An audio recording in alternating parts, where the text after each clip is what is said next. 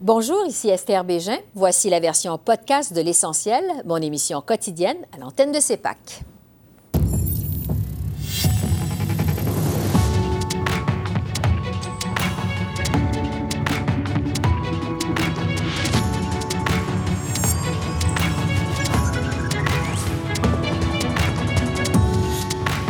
Ce soir, transfert en santé. On analyse l'offre d'Ottawa avec nos journalistes. La situation au chemin Roxham. La ministre de l'Immigration du Québec est avec nous. Et le premier ministre du Québec, François Legault, s'est rendu sur les lieux du drame à Laval. Bonsoir, Mesdames, Messieurs. L'offre d'Ottawa sur les transferts en santé a continué de monopoliser l'attention de la classe politique aujourd'hui. Le premier ministre de l'Ontario, Doug Ford, a rencontré en privé à Toronto le ministre fédéral de la Santé, Jean-Yves Duclos, et son collègue aux affaires intergouvernementales, Dominique Leblanc, pour s'entendre sur les suites à donner à cette proposition.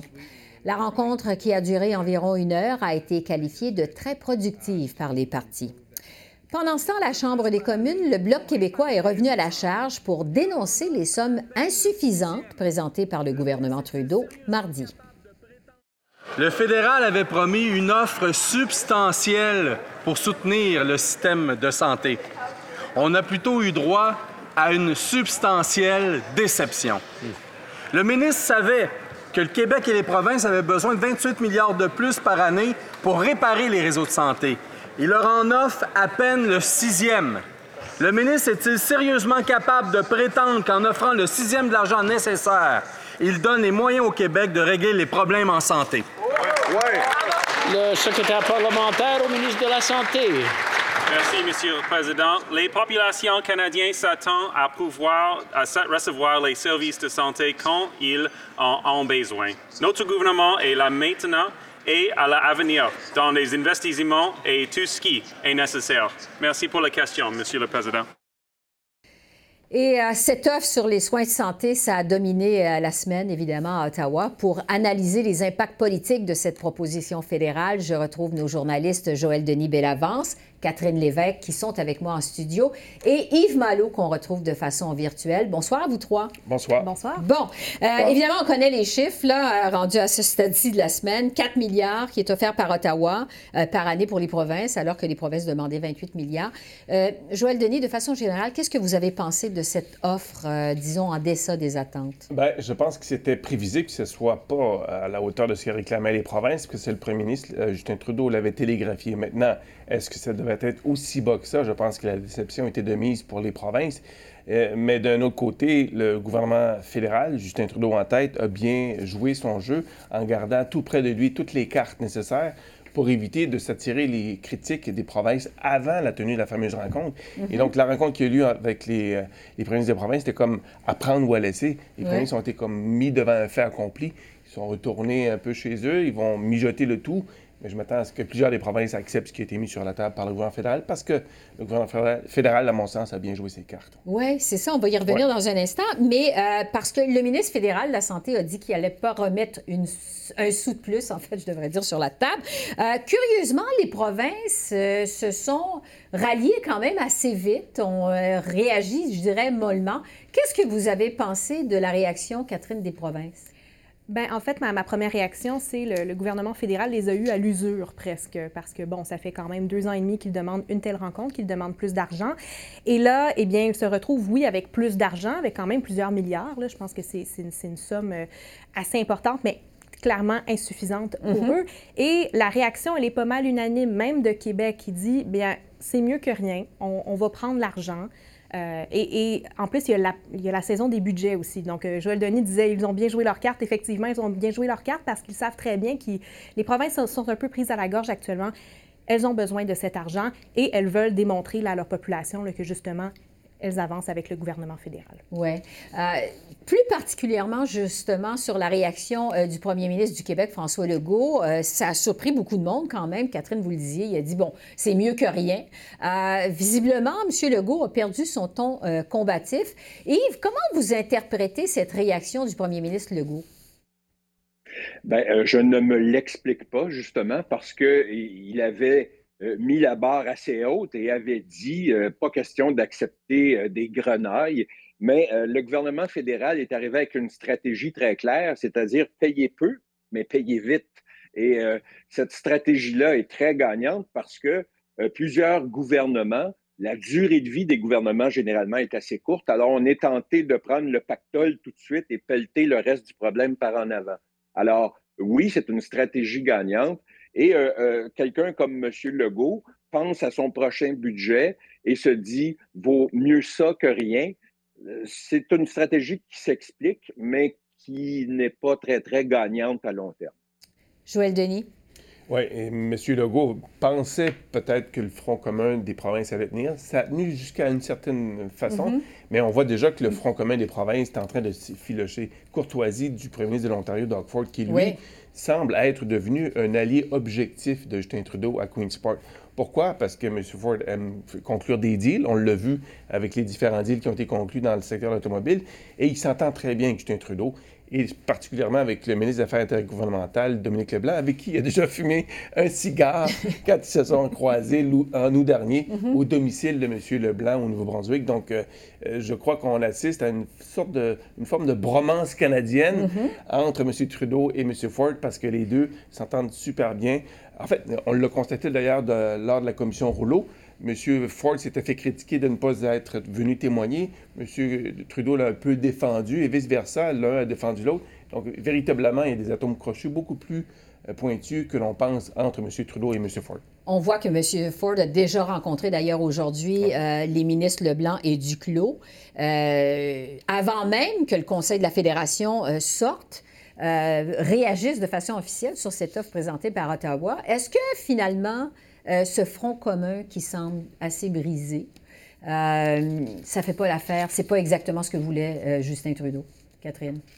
Bien, ben, je pense qu'en fait, lui, euh, ben, Justin Trudeau visait à avoir des ententes bilatérales, justement. Donc, il voulait justement s'entendre avec chaque province individuellement, et c'est un peu ce qu'on va voir au final. Mm. Euh, donc, euh, effectivement, l'Ontario qui plie en premier, en fait, qui a déjà annoncé ses couleurs, qui a déjà dit, eh bien, on est intéressé à prendre l'argent.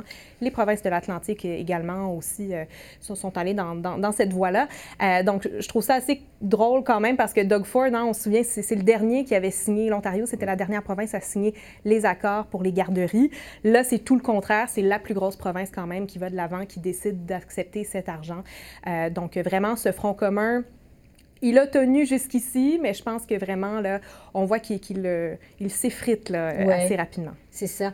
Euh, Yves, euh, Joël Denis disait il y a un instant, M. Trudeau finalement a bien joué ses cartes cette semaine. Mm-hmm. on sait que M. Trudeau avait eu des difficultés la semaine dernière à la reprise des travaux. Est-ce que vous trouvez qu'il a marqué des points cette semaine? je ne sais pas s'il a marqué des points, mais il n'en a pas perdu. Parce que un parti comme le Parti conservateur avec M. Poiliev qui regarde par-dessus son épaule à savoir s'il va trop dépenser. Bien là, euh, M. Poiliev, il ne peut pas dire que euh, M. Trudeau a mal calculé et a donné beaucoup trop d'argent aux provinces. Il a même dit qu'une entente sur la santé serait respectée par un gouvernement conservateur. Alors oui, il a bien joué ses cartes, mais c'est peut-être localement qu'il risque d'avoir des problèmes. Est-ce que, par exemple, au Québec, il va avoir des problèmes? Vous savez, M. Legault a dit j'ai hâte que l'électorat juge le gouvernement Trudeau à la prochaine élection fédérale. C'est un message qu'il envoie. On sait que ce message-là avait été envoyé à la dernière élection également en vain, parce que les libéraux avaient été euh, réélus presque partout au Québec, euh, malgré tout. Mais il pourrait y avoir là, quelques poches de résistance à travers le pays, mais ce n'est pas une mauvaise semaine pour M. Trudeau. Joël Denis? Oui, tout à fait d'accord. Et éventuellement, s'il y a un prix politique à payer, c'est ce sont les provinces qui vont payer ce prix politique-là.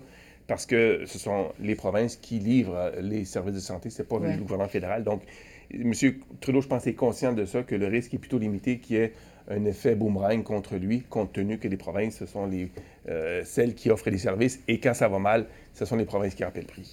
Catherine, pour conclure sur cette offre sur les transferts en santé, qu'est-ce que vous en avez? Euh, bon, la semaine, ça a été une bonne semaine pour M. Trudeau? Bien, je, pense que je, dirais quand même oui sur, sur ce front-là. Euh, la, preuve, c'est que Pierre Poilièvre est prêt à se rallier. Il a déjà dit qu'il allait voter. Respecter. Ben, oui, qu'il allait mhm. respecter, mais aussi voter pour lorsque viendra le, temps du vote. Mhm. Alors, quoi qu'en dise Jack Meeting ou le Bloc québécois, Justin Trudeau, c'est qu'il a l'appui au moins des conservateurs. Je veux maintenant vous entendre sur la bisbille autour de C13, vraiment sur la modernisation de la loi sur les langues officielles. Ça brasse au sein même du caucus libéral. Il y a les députés de Garneau, Housefather. Euh, il y a aussi Mme Lambro-Poulos qui sont opposé publiquement euh, à cette euh, réforme. Jean-Denis, euh, Joël Denis, pardon. Est-ce que Justin Trudeau est en train de perdre le contrôle du caucus là-dessus? Je pense que oui. En fait, du moins publiquement, c'est un peu l'image qu'on a reçue et qu'on commence à, assister à des tirs amis, si vous me passez l'expression, mm-hmm. entre des députés libéraux de l'Ontario et de Montréal. Ça illustre un peu que le, le Parti libéral est en train de s'entre-déchirer sur la question linguistique. Maintenant, ce genre d'événement ce produit-là se produit lorsqu'un gouvernement est en fin de règne. Donc, ça donne des effluves de fin de règne, si vous voulez, à, toute cette affaire. Et ce qu'on me raconte en coulisses, c'est qu'il y aurait peut-être une dizaine de députés libéraux du Québec qui seraient d'accord avec la position de Marc Garneau, Mme Lambro-Pounos, M. Housefather. Il y en aurait une dizaine en tout qui partageraient cette opinion-là. Donc, euh, M. Trudeau, euh, probablement, euh, va devoir mettre son pied à terre d'une manière ou d'une autre pour tenter de ramener tout le monde dans le bon rang. Autrement, et ça, c'est un peu l'effet spectaculaire, c'est que c'est les partis de l'opposition au comité de la, de, sur langues officielles qui sont en train de sauver le projet de loi sur euh, du gouvernement sur la réforme de la loi sur les, langues officielles. C'est quand même paradoxal. Ouais. jamais vu euh, depuis que je couvre la colline parlementaire. Oui. Euh, Yves, je vais aller à vous parce qu'il y a même un député franco-ontarien, Francis Drouin, qui a annoncé cette semaine, qui a dénoncé, en fait, d'une certaine façon, cette semaine, et là, j'utilise ces mots, un show de boucan. il dit même mm-hmm. que c'est pas le West Island à Montréal qui va contrôler la politique linguistique au Canada. Qu'est-ce que vous avez pensé, vous, de toute cette affaire autour du projet de loi? Ça a suscité en moi trois questions essentiellement. La première, où est Pablo Rodriguez, le lieutenant du Québec qu'on ne voit plus depuis l'affaire El Gawabi? On, a l'impression qu'il n'est plus consulté. Où est le whip, Steve McKinnon, qui euh, est la personne qui doit mettre de l'ordre dans la cabane? Et finalement, où est le caucus du Québec, justement, qui est silencieux comme une plante verte? Et euh, qui laisse les trois euh, mousquetaires euh, mener leur cabale comme bon leur semble. Alors, c'est étonnant que ça ait pris l'intervention d'un député franco-ontarien pour dire un instant, la récréation est peut-être terminée ici. Et ça, ben, c'est inquiétant de voir que toutes les personnes que je viens de nommer sont restées anormalement silencieuses dans ce dossier-là. Catherine, qu'est-ce que vous avez pensé de tout ça? Hier, on a vu les députés sortir et le mot d'ordre, c'était on est unis, on en a parlé en caucus, on a eu des conversations difficiles, mais au final, on s'entend. Je pense que personne n'est étonné du fait que, bon, c'est pas tout à fait vrai. En fait, ils ne s'entendent pas du tout. Mm-hmm. Euh, les positions restent quand même campées. Mais quand mm. même, moi, je dirais que Justin Trudeau, il a quand même mis un peu son pied à terre, à mon avis, parce qu'il a dit, écoutez, on va de l'avant avec ce projet de loi finalement, quoi qu'en disent ces députés montréalais qui, ont des craintes. Alors, euh, vraiment, là, ils se rangent du côté des franco-ontariens euh, qui, qui, ont... Euh, c'est pas juste Francis Drouin, il y en a d'autres, vraiment, qui veulent vraiment que ce projet de loi passe et au plus vite parce que vraiment, là, les communautés francophones l'attendent depuis des années et des années. Oui. Yves, je retourne à vous parce que Joël Denis a dit il y a un instant, ça commence à sentir la fin de règne pour Justin Trudeau. Quel est votre avis là-dessus? Je suis assez d'accord avec Joël Denis. Euh, bien sûr, euh, c'est difficile en ce moment pour M. Trudeau parce que euh, depuis le début de 2023, il ne connaît que des événements horribles. Mais la question qui se pose, c'est oui, mais qui d'autre? Alors, c'est là la grande question. Oui, un, parti après autant d'années au pouvoir, ça sent toujours la fin de règne, mm-hmm. mais on n'a pas, j'ai pas en tout cas nettement l'impression que M. Poilièvre est sur un air d'aller. Alors, euh, il y a encore beaucoup de temps devant lui pour rétablir la situation, mais effectivement, ça semble de plus en plus difficile d'année en année, de mois en mois. Joël Denis. Effectivement. Euh, et donc, euh, les partis de l'opposition vont tenter de profiter justement de la bisbille au sein du Parti libéral. Et c'est la pire chose qui peut arriver au Parti libéral parce que si un parti se divise de la sorte devant les caméras, ça ne donne pas l'impression que c'est un parti qui est discipliné pour mm-hmm. exercer le pouvoir. On l'a vu dans le cas de Paul Martin et Jean Chrétien, quand on s'est chicané sur la place publique, ça a donné quoi? Les, Canadiens se sont tournés vers un parti qui était beaucoup plus discipliné, le Parti conservateur. Donc, toute euh, bisbille interne ne peut que favoriser les partis de l'opposition. Catherine, il reste une trentaine de secondes. Le mot d'affaire sur euh, le gouvernement libéral. Euh, oui, ben, justement, je pense que les problèmes s'enchaînent. Il y a visiblement des problèmes de communication. Euh, le, gouvernement libéral a l'air d'être en, manque d'idées, et même quand, quand, il prend des décisions, il prend des décisions euh, tout croche, finalement. Donc, je pense que vraiment, là, j'ai... ceux qui spéculent qu'il y aura des élections cette année, je n'en suis pas certaine, mais je suis certaine, il faut vraiment que les, libéraux là, se ressaisissent. Hmm. À suivre, donc. Joël Denis, Catherine, et Yves, qu'on rejoignait de façon euh, virtuelle. Merci beaucoup. Merci à vous trois. Merci. Au revoir. Au revoir. Et cela dit, le Bloc québécois a profité de la journée de l'opposition aujourd'hui pour ramener à l'avant-scène la situation du chemin Roxham en Montérégie, par lequel entrent au Québec de plus en plus de demandeurs d'asile. On apprenait récemment que la ville de New York offre gratuitement des billets d'autobus à des migrants, dont certains empruntent le chemin Roxham. Voici à ce sujet Yves-François Blanchet. L'instrumentalisation du chemin Roxham et les nouvelles révélations récentes, ma foi, aux passeurs criminels d'un côté comme de l'autre de la frontière, maintenant, on ajoute, et mon collègue de Lac-Saint-Jean y référait, le tout inclus. Voici le billet d'autobus. On se cache pas. Écoutez, on vous les chip. Parce que, après un bref moment d'inconfort, les menottes, on veut pas ça, personne. Après un bref moment d'inconfort avec les menottes, c'est le bonheur parce que c'est Québec, c'est le Québec, et c'est aux frais du Québec que ces gens-là sont accueillis de façon humaine par la suite. Et pour discuter justement de l'impact de la situation du chemin Roxham, je retrouve la ministre de l'Immigration du Québec, Christine Fréchette. Bonsoir, Madame la ministre.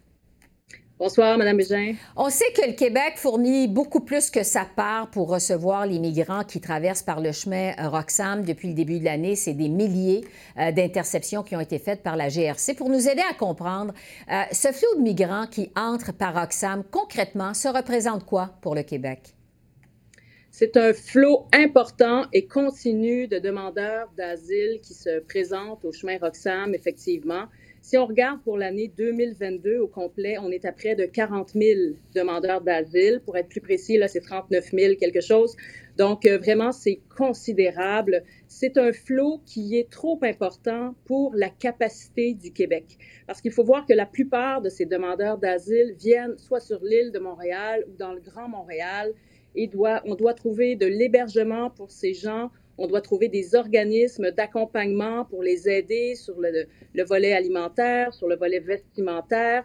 On doit leur offrir aussi euh, l'aide de dernier recours parce que ces gens sont en attente d'un permis de travail qui tarde à arriver. Donc, bref, c'est un flot considérable pour le Québec et le Québec assume la presque totalité euh, au nom du Canada là, de la réception des demandeurs d'asile entrés de manière irrégulière au Canada. Et ça n'a pas lieu d'être. Oui. Et puis, on a appris euh, cette semaine que l'État de New York payait aussi des billets pour acheminer euh, des migrants qui ont l'intention de traverser le chemin Roxham. Comment vous avez réagi à cette nouvelle? Ben, j'étais franchement étonnée, un peu déconcertée, parce que ça vient juste amplifier le flot de demandeurs d'asile qui vont entrer par le chemin Roxham. Alors nous, ce qu'on dit, c'est qu'il est grand temps que le gouvernement fédéral mette un terme à cet enjeu du chemin Roxham, ferme le chemin Roxham pour de bon, ferme l'accès aux demandeurs d'asile le long de la frontière canado-américaine entre les points de passage officiels. Parce qu'il faut voir que le problème que l'on a, c'est qu'on a une entente avec les États-Unis, qui est une entente qui s'appelle sur les tiers pays sûrs, faisant en sorte qu'un demandeur d'asile qui se présente à un poste frontalier canado-américain, euh, s'il arrive des États-Unis à un poste frontalier officiel, il sera retourné automatiquement aux États-Unis parce que c'est considéré comme un pays sûr.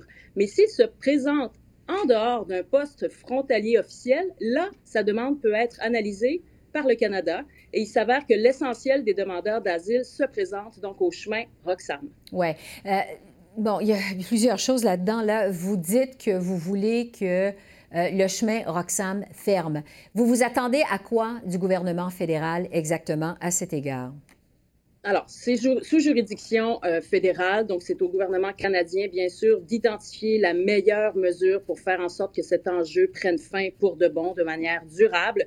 Nous, ce que l'on perçoit, c'est que la meilleure façon d'y parvenir pourrait être de renégocier l'entente sur les tiers pays sûrs, de telle sorte qu'elle puisse s'appliquer à toute la frontière canado-américaine plutôt qu'au point de passage officiel uniquement. Ça, ça ferait en sorte qu'il y aurait plus d'intérêt à aller au chemin Roxham parce que les gens qui s'y présenteraient comme demandeurs d'asile seraient refoulés aux États-Unis, comme c'est le cas s'ils se présentent à un point, un poste frontalier officiel. Donc, ça réglerait l'enjeu. Mais il faut que cette négociation prenne fin. Ça fait des années que c'est euh, en négociation. Oui, parce que ça traîne en longueur, justement. C'est une des euh, doléances du Bloc québécois ici à, Ottawa. Euh, évidemment, Washington, on le sait, n'a pas vraiment intérêt de son côté à recevoir plus de migrants en sol américain. C'est difficile de convaincre les États-Unis d'embarquer. Est-ce que vous trouvez que le gouvernement canadien met assez de pression sur Washington pour renégocier cette entente? Parce que, vous le dites, ça traîne en longueur. Qu'est-ce que vous en pensez? Ben, j'ai de la difficulté à m'exprimer sur comment ça se passe en coulisses parce que je ne sais pas à quel point le Canada met l'accent là-dessus, mais c'est sûr que dans une relation bilatérale comme celle qui existe entre le Canada et les États-Unis, ben, parfois, on en prend, on en donne. Vous savez, on reconnaît un enjeu comme étant important s'il est cher au cœur de notre partenaire. Et je pense que c'est au Canada de faire valoir l'importance de cet enjeu du chemin Roxham, de cet enjeu sur l'entente sur les tiers pays sûrs, de faire en sorte de la prioriser. Et là-dessus, moi, j'aimerais bien entendre le premier ministre Trudeau euh, se montrer sensible, inquiet et euh, volontaire pour faire en sorte de mettre fin à cet enjeu autour du chemin Roxham parce qu'il y a une pression considérable qui est exercée sur les services gouvernementaux québécois parce qu'on a des services à offrir à ces gens. Mm-hmm. Et aussi, il y a une pression considérable sur nos groupes qui accompagnent les immigrants, les demandeurs d'asile et une pression considérable sur le secteur immobilier parce que ces gens ont besoin d'accéder à des appartements mm-hmm. abordables. Et là, on n'en a plus. On est à pleine capacité. Donc, il faut faire en sorte que le fédéral répartisse ailleurs qu'au Québec les demandeurs d'asile qui viendront au cours des prochaines semaines, et j'espère que ce n'est qu'une question de semaine, parce que là, c'est le Québec qui euh, récupère euh, la presque totalité de ces demandeurs d'asile. Il y en a quelques-uns qui vont en Ontario, mais c'est pas suffisant. Mm-hmm. Il faut qu'il y en ait également qui aillent dans les maritimes ou ailleurs dans l'Ouest euh, canadien. Redirigés vers d'autres provinces, comme vous nous dites. Voilà. il y a là où la capacité d'accueil le permet. Oui. Il y a aussi tout le fait que ce flot de migrants qui traversent la frontière chaque jour pour entrer au Québec, ça survient alors évidemment qu'on est en pleine pénurie de main-d'œuvre, autant au Québec qu'ailleurs au Canada. Euh, on sait que le Bloc québécois fait aussi pression commune pour qu'Ottawa euh, accélère, accélère la bureaucratie au ministère de l'Immigration pour délivrer des permis de travail plus vite. Est-ce que le Québec pourrait intégrer plus vite ces migrants au marché du travail, vous pensez? L'émission des permis de travail pour des demandeurs d'asile, ça relève du fédéral. Donc, c'est vraiment au gouvernement canadien de prendre en charge cette responsabilité. On nous dit qu'un nouveau système a été mis en place pour un octroi beaucoup plus rapide de permis de travail aux demandeurs d'asile, du moins pour ceux qui sont arrivés depuis la fin novembre 2022. Euh, Donc, ce qu'on nous dit, c'est que 80% des demandeurs d'asile arrivés depuis fin novembre dernier, 80 d'entre eux ont obtenu leur permis de travail en moins de 15 jours.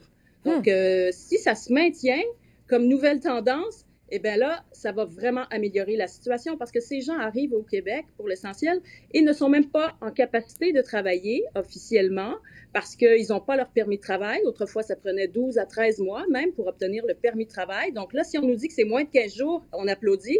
On veut voir les, euh, les chiffres néanmoins mm-hmm. qui le confirment parce qu'il faut voir que si les gens n'ont pas ce permis de travail, soit ils ne travaillent pas, soit ils travaillent au noir.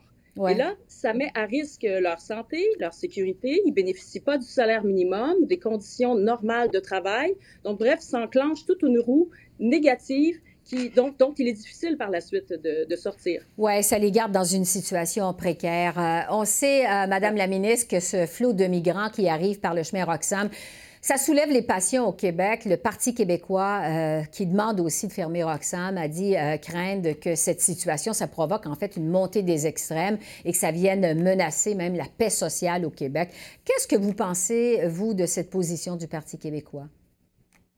Bon, je pense qu'il ne faut pas euh, penser qu'on va en venir là. Vraiment, on a des ressources et des services à offrir aux demandeurs d'asile. On respecte nos engagements ça fait en sorte qu'ils peuvent subvenir à leurs besoins. Je pense que c'est des gens qui ont parcouru souvent des milliers de kilomètres pour s'offrir une meilleure qualité de vie.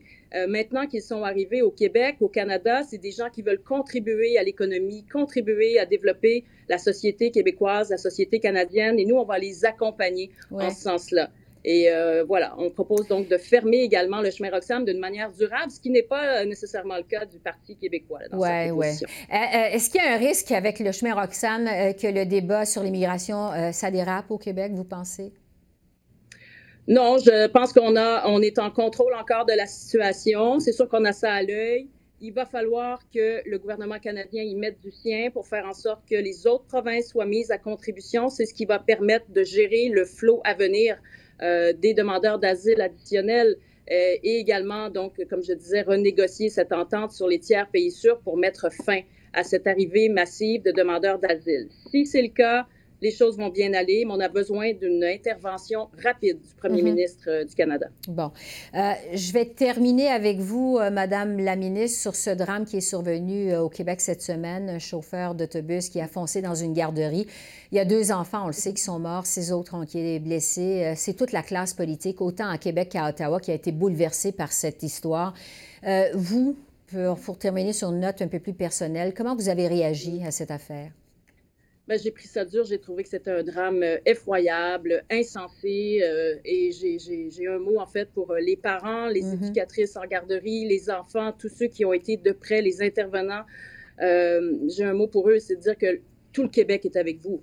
On est vraiment consternés par ce qui est arrivé et on va vouloir les accompagner. J'invite les gens également à demander de l'aide parce que souvent, euh, dans les mois, les semaines, les années même euh, qui suivent, ben, ces gens-là vont être affectés par ce qui est survenu. Et j'offre mes plus sincères condoléances aux gens directement touchés, que ce soit les familles euh, ou les mm-hmm. parents ou les, gens des services d'éducation. Donc voilà, on a été bouleversés et on sera avec eux pour les accompagner dans cette période très difficile. Christine Fréchette, ministre de l'Immigration au Québec, je vous remercie beaucoup. Merci. Merci à vous. Au revoir. Au revoir. Et justement, euh, les premiers ministres Justin Trudeau et François Legault se sont rendus aujourd'hui à Laval sur les lieux de cette tragédie survenue dans une garderie et qui a fauché la vie à deux enfants, en plus d'en blesser six autres. Les deux hommes se sont recueillis sur place et ont rencontré des parents, des témoins et des secouristes. Au lendemain du drame, le choc et la consternation étaient encore bien présents à Laval. Le premier ministre Legault a entre autres salué le courage et la bravoure des premiers répondants et il a invité ceux et celles qui ont vécu de près ou de loin l'événement de ne pas hésiter à aller chercher de l'aide. Bien écoutez, il n'y a rien de plus dur que de perdre un enfant ou de douter pendant un certain temps Là, il y a dans certains cas, ça a pris une heure avant de savoir est-ce que c'est mon enfant qui est touché ou non. Mm. Puis, euh, ben, on en parlait en, déjeunant, Isabelle et moi, puis euh, on se disait, euh, on a deux enfants. Imaginons-nous demain matin, ce serait arrivé à, notre enfant. comment on fait pour continuer à vivre? C'est aussi grave que ça.